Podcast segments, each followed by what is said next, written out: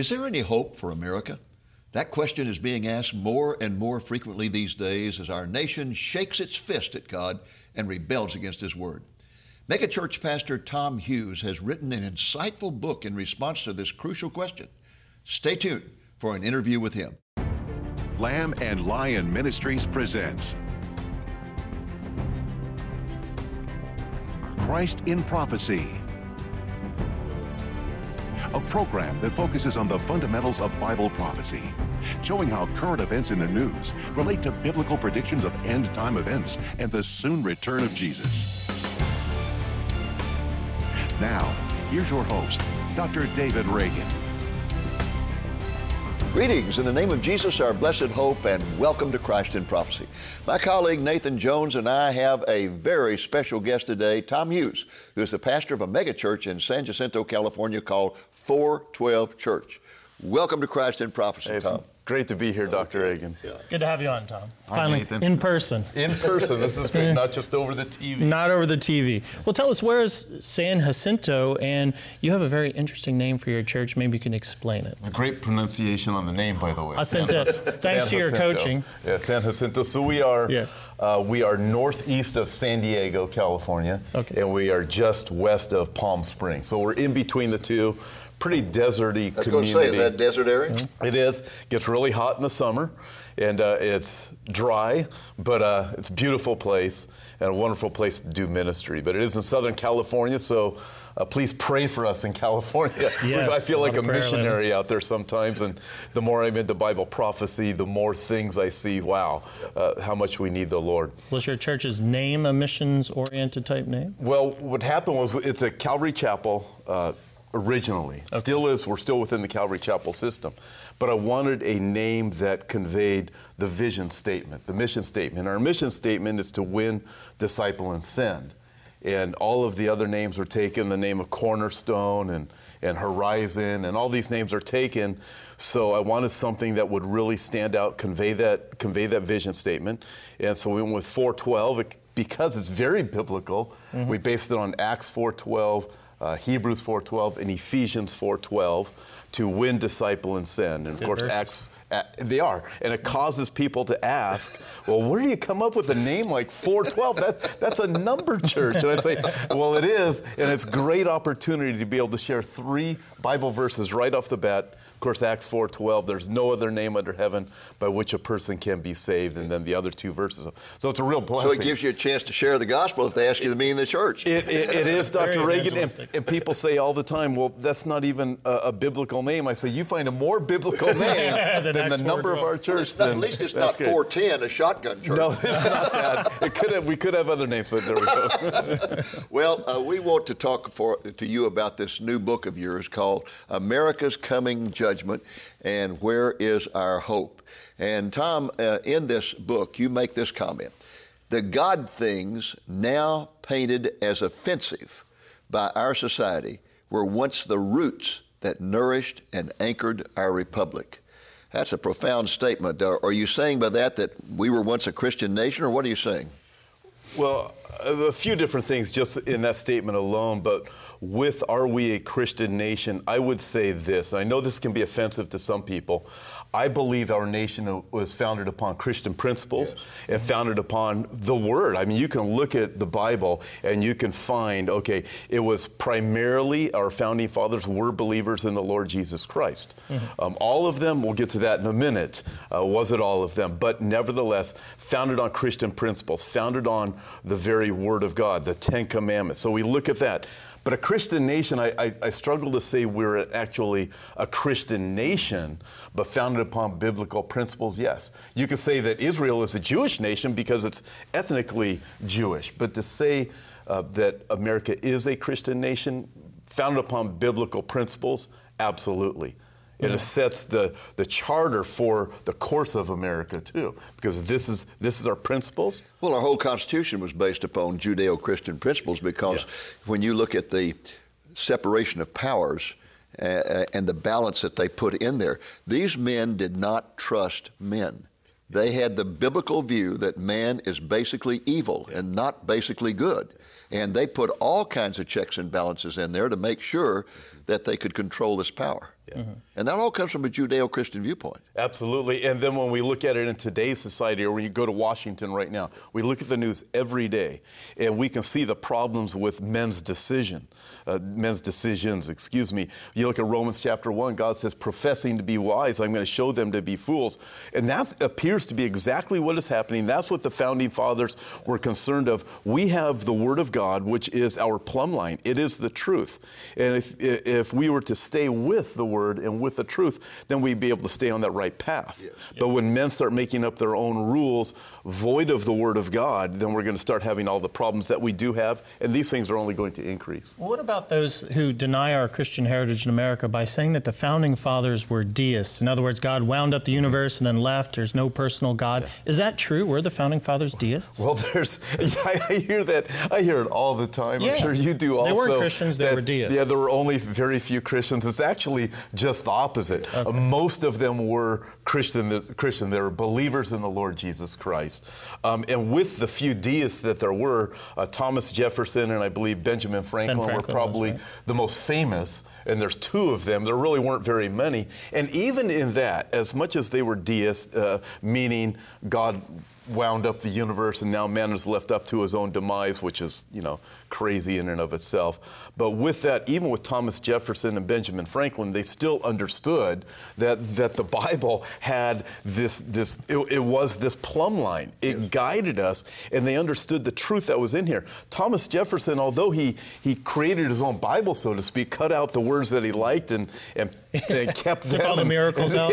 yeah, took the things he didn't believe in, did, thought were a little absurd. He, he got rid of those. Uh, he still understood that these were there were true principles in here, Well- and, and he understood the need to live by them. Yeah, bo- both of them in their writings emphasize the fact that you simply could not have the kind of government they were setting up without there being a spiritual base. That you had to have a, whether they were Christian or not, they had to be a, have a spiritual base in this nation for Wasn't the it for the system to work. Yeah, and didn't Jefferson say that, that this nation, democracy, could not exist mm-hmm. unless we were a moral nation? Yeah. Was it you- Jefferson? Yeah. Well, speaking Absolutely. of Jefferson, you put a lot of emphasis in this book on the Declaration of Independence. Why? Uh, well, the Declaration of Independence, I, I would say, is our charter. In fact, I think it was Michael Farris who, who I quote in, in the book himself, a constitutional attorney. But with that, so the Declaration of Independence is our charter, and if we understand what a charter is, a charter charts the course. For, for a ship, it's, it's mapping the course on the ocean. And so you have the Constitution of the United States, which tells us here's how things are supposed to operate. Uh, and then we have certain laws that are brought in, but all of them must follow this charter. Here's the map. So everything must be interpreted according to the Declaration of Independence. And ultimately, when we look at the Declaration of Independence, when we understand it, it's a declaring our independence from King George. And at the same time, declaring our dependence upon God Yes. a- and, the submission to God. And so we, when we look at that, we go, okay, so the Constitution must be interpreted under the guidelines of the Declaration of Independence, ultimately, Declaration of Dependence upon the moral God who has founded our Creator, who He's called throughout the, the founding Now, you assert country. in your book that America today is under the judgment of God. Why do you believe that? Yeah. Well, I think that when I look at it like this, and, and uh, I I understand this can be somewhat subjective, but if we were to take biblical truth and biblical principles. And just take one thing like uh, abortion, just that alone. So, what we are experiencing in our country is because of man's uh, press in this country to abort babies, we are experiencing all of the repercussions in the breakdown of the family, the, the uh, economy. We're, we're experiencing all sorts of things. And uh, much of what I put in the book is really founded upon what we have in the Old Testament principles. You know, you mentioned something there that most people don't understand. You said abortion has an impact upon the economy. Well, look, we've killed what, 60 million babies who could be producing today and paying taxes and keeping Social Security, for example, from going broke. Yeah, we have that principle, right? and Social Security is another attempt by man to be able to fix the man's problems that man created. Eh, But when you start looking at abortion in the economy or the family, what happened is in the mindset of people, uh, babies are, well, they're not that important. Um, and, and so they become not just not important in the womb, they are not important once they're born. So we have the complete breakdown of family. The we have lust will grow cold, right? uh, the, absolutely. So in the last days, lawlessness will abound, the love of many will grow cold, and that is where we are. So now we're raising up kids in in the foster system. They're, they find themselves in jails. Our jails are full because we disrespect life as God created it. And, and we and when you look at ancient Israel and you find out, you know, you have the murder of, of babies in ancient Israel on the arms of Molech uh, for for the issue of greed and sex and we're ultimately doing the same thing but but so it's so sad because our families are suffering because the families are suffering have complete deterioration within our society Well, folks, uh, we're going to uh, take a pause here for just a moment. When we come back, I'm going to ask Tom to tell us why he thinks what he thinks is America's greatest danger.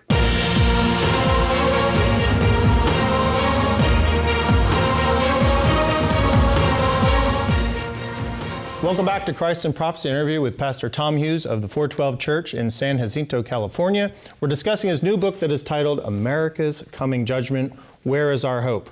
Now, Tom, on page 136, you say that there is a great danger to the United States. Could you tell us what that danger is? Yeah, let, let me uh, back it up a little bit, uh, back into the 1700s, and, and uh, understand a little bit about our foundations, even pre Declaration of Independence and pre Constitution. Wh- When America, in its beginning stages, began and teaching their kids, uh, one of the school books that was used was the primer. And, and looking at that, I found this phenomenal in all of my studies is that the kids were taught how to read based upon biblical things. For example, the ABCs, you start with A, A for Adam, in Adam's fall, we sinned all. And it go all the way through the alphabet like that, B for Bible and, and so forth. You get down to Z, all the way through to Z with Zacchaeus climbing the tree and Jesus he would see. You, you look at that and you go, wow, could you imagine? Just Just think if that was done in a school today. Yeah. But Tom, the interesting thing is that in the 1950s, when I was in high school, our senior English reader was Bible stories with a moral at the end. And that was in the mid 1950s. That's not that long ago. That's how fast Yeah. the decline has occurred. And that's our greatest danger Right. then? A, a switch from Well- Christian teaching to secular?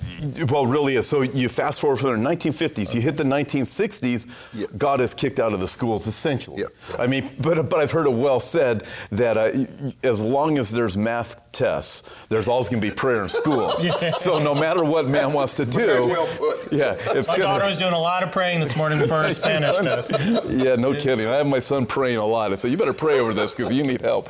But uh, so we look at that, right? So God's been removed. In that, what we have is this great moral decline that has just affected everything. So you can look and say, well, some people say, well, the military is the biggest problem, or uh, it's the economy, or the earthquakes, or the hurricanes. Look, it is morality because we have removed God. So it starts with what we've done with God. And these are conscious decisions that our leaders have made. And again, you can go all the way back to ancient Israel. In ancient Israel, uh, you know, Daniel loved God, Shadrach, Meshach, and Abednego loved God, the Old Testament prophets loved God, but the nation still went under judgment because their leaders were the ones, the ones who were making the decisions, had turned from God and removed God from everything, in, including the killing of babies. Right? So we have that. So this is where we are. So there's still some wonderful people in our country, but our leaders have said we don't want God, and it has just gone absolutely to the dark side And so fast. and, and so fast. And you know, myself being in California, California seems to be leading the charge on everything that's immoral, and it is it is heartbreaking. It just to just to watch. And I have two young kids. One's in high school, uh, one's in junior high. And you, know, you have young children too. And I watch them, wonderful kids. But I know what I know what's being taught. I know there's wonderful teachers out there that love the Lord. But the system is Well, so. uh, it bad. broke my heart to watch California when they were uh, debating whether or not to approve same-sex marriage, and the churches organized, and, and millions were spent, and, and you won the election, and then one judge just like that. Yeah, and, and you know, it- so so here it is. Uh, you look at our government, and we're supposed to be a democracy, so to speak. You vote. California voters voted in favor of traditional marriage, and a judge says, "Well, we don't agree with that." And there, and there you have it. And now we are watching still the pendulum of thought in California is still getting further and for, further towards the immoral side since that has happened. And is that what the result of sin is? And as we pull away from God, we reap what we sow, and what we're reaping is what? We are reaping the, you sow to the wind, you reap the whirlwind. And this is exactly what we've done. I have a, a large garden. I love to garden. And uh, Me I, have, too. and I, I, I plant all kinds of fruit trees and, and, and, uh, and uh, plant vegetables and everything, right? Uh-huh. So if I am going to plant a particular type of tomato, it's going to grow a particular type of tomato. Okay, so we reap what we sow. We have sown to the wind in, in the immoral things. We are reaping the whirlwind. And again, you can look at our prisons, you can look at our schools, you can look at our courts, you can look at the judges, you can look look at what is going on in Washington right now, and it is. It is, it is absolute madness. We look what's coming out of the entertainment industry, all the way around the entertainment industry. Speaking of thing. California, you have a section of your book in ti- about San Francisco Yeah. that's titled "Wealth and Decadence." What do you mean by that? Well, I, I think San Francisco is a great illustration for the problems that we are that this whole world is facing. So, on the one hand, I know this is going to be disgusting to your viewers, but on the one hand, in in uh, San Francisco, the homeless situation is so severe that with that, you know, where where do people go to the bathroom and that sort of thing, right, or whatever else. So they have actually stepped up what what's called poop patrols, and that's this is disgusting, and and, uh, and so I, I don't want pooping in the streets? they are on, in the streets, on the sidewalks. This is humans. This is not dogs, Yeah, right? right, We think yeah. of dog parks and that sort of thing. This this is human beings, right? And the the some of the infrastructures, the buildings, the street lamps, and so forth. This is this is really disgusting. But from people relieving themselves on the side of buildings and on the side of uh, street lamps and so forth, the the actual construction is crumbling.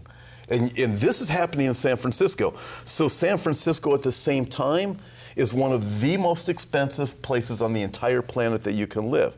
And I give a, an example in the book of a, a gentleman interviewed in an article. His name is Michael. $700,000 a year salary. All right? That's a lot of money.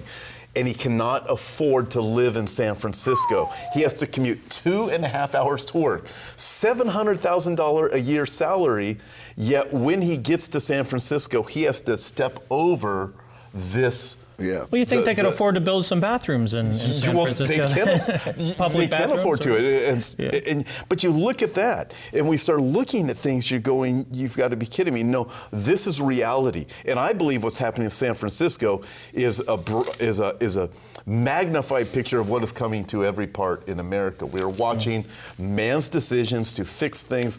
Man can only make things worse. Mm-hmm. Again, Romans chapter one, professing to be wise, God says, "I'll show them to be fools." But it's hard to believe seven hundred thousand dollars a year. So expensive can't in live San there. Francisco can't live there. Well, I can remember But- 20, 30 years ago when Billy Graham used to say, if God doesn't judge San Francisco soon, he's going to have to apologize to Sodom and Gomorrah. Yeah. And in your book, uh, you talk about that we are in the days of Sodom. Yeah, well, well i i- indeed. When you look at it, you, you go back to the book of Genesis, you see what happened in Sodom and Gomorrah, and you have these. Uh, we, we, we can tell from how it works out with Lot, there was these men who went around the, the streets looking for someone they could rape. Rape, pretty you know, I don't know how else to put it. Without that's, any law against them. with, with- yeah, and, and seems to be just fine with society, accepted by society, right? Yeah. But what's most fascinating about this, so this is where we are in America on the one hand, but what's most fascinating, most scary about this is when Jesus was alive in the Gospel of Matthew, he sends out his disciples into the other communities, the other cities, to tell them his word, right? Give them the hope. If they reject you, he says it will be worse for them than it was in the days of Sodom and Gomorrah. Why is that? Because they have they have the truth that is coming to them. Mm-hmm. Sodom did not have the truth. So when we look at America, we've got preachers. We have the Word of God. There are more Bibles sold every single year than any other book, probably than all the other books. Uh, I mean, we start looking at history, it's just phenomenal the amount of Bibles are sold. But every single year, it is the bestseller. And so we have the truth. There's Bibles in homes, but yet we are living like Sodom and Gomorrah. You know, Tom, you and I just don't understand because every time I get into a discussion of this with somebody on the other side, they always say homosexuality had nothing to do with Sodom and Gomorrah and their judgment. It was they were a lack of hospitality. Yeah, lack of, lack of hospitality. yeah, I've, how many times have I heard that? You know, so so if, if we don't even go to Sodom and Gomorrah, we can go back to the days of Noah, right? And look at that. Okay, what was it? You have you have the violence. You you have the rejection of God. You violence have, and immorality. Those were the two characteristics. Every thought in their minds was evil, right? Every thought in their minds was evil, and so you you, you still have the same progression. Right, right. And, and well, in your book, you say that the chief criminal organization in America today is the government. That's a mouthful. Wow, that's brave. It is. And I, and I, don't think many people would disagree with me anymore.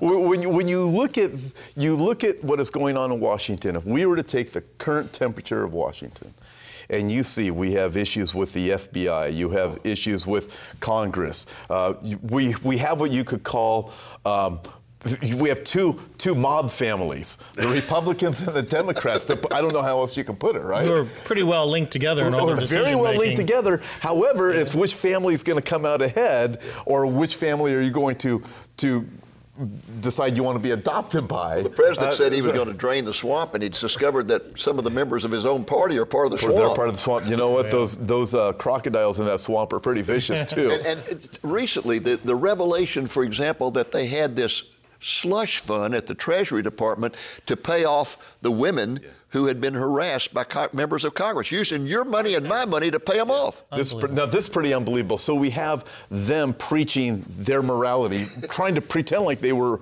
moral people all along, and now we have what's come up out of Hollywood, uh, but the, what's happened in Hollywood has been conveyed over to Congress oh, yeah, and to politics, the Senate. All and all these politicians saying, shame on you, sh- you shouldn't do this. And they are doing far worse things behind the closed doors. Now, it doesn't surprise us, I don't think, but it's finally coming out in public. And God, I believe, is exposing oh, yeah. the sins of America, giving us an opportunity to get right with Him, too.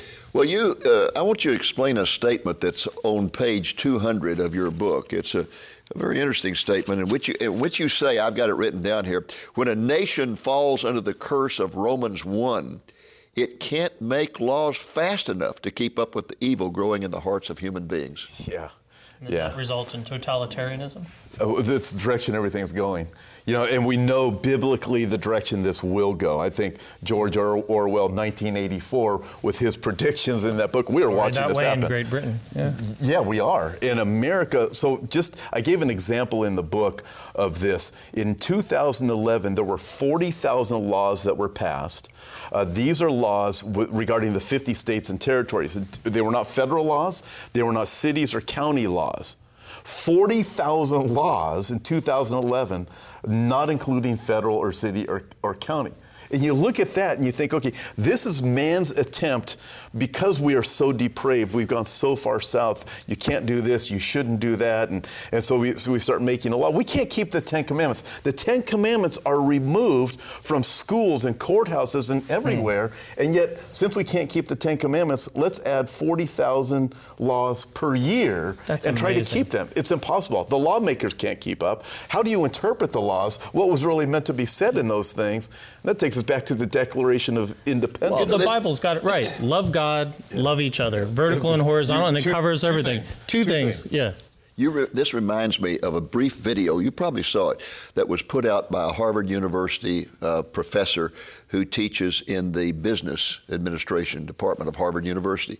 And in this, he talked about how he was conversing with a Chinese student that he had. And the student said, You know, the thing I've noticed that's a difference between the United States and China is all these churches, churches everywhere, and the fact that you all put so much importance upon following moral law and that sort of thing. And he said, you know, in our society, we don't have that. So we have to have a totalitarian dictatorship to, and this Harvard professor said, yes, that's exactly right. If you don't have the moral foundation, then you can't hire enough policemen. Yeah. Mm. Absolutely. Well, does that mean there's no yeah. hope? Uh, I mean, uh, uh you say we're sliding towards totalitarianism.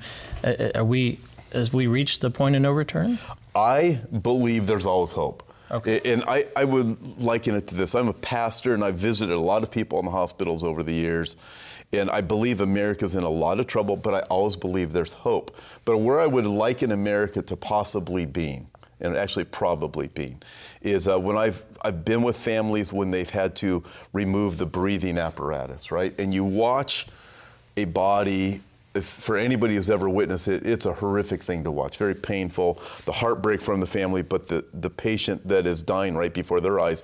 Then they begin to take their own breaths and their last gasp, and they're they're violent and, and they're noisy, right? And America seems to be there. We are taking our last breath and it is really, in a very real sense, it's violence. We're seeing it in the streets, but it all, it's also, uh, you wonder if America can survive. This is what I do know Jesus loves us.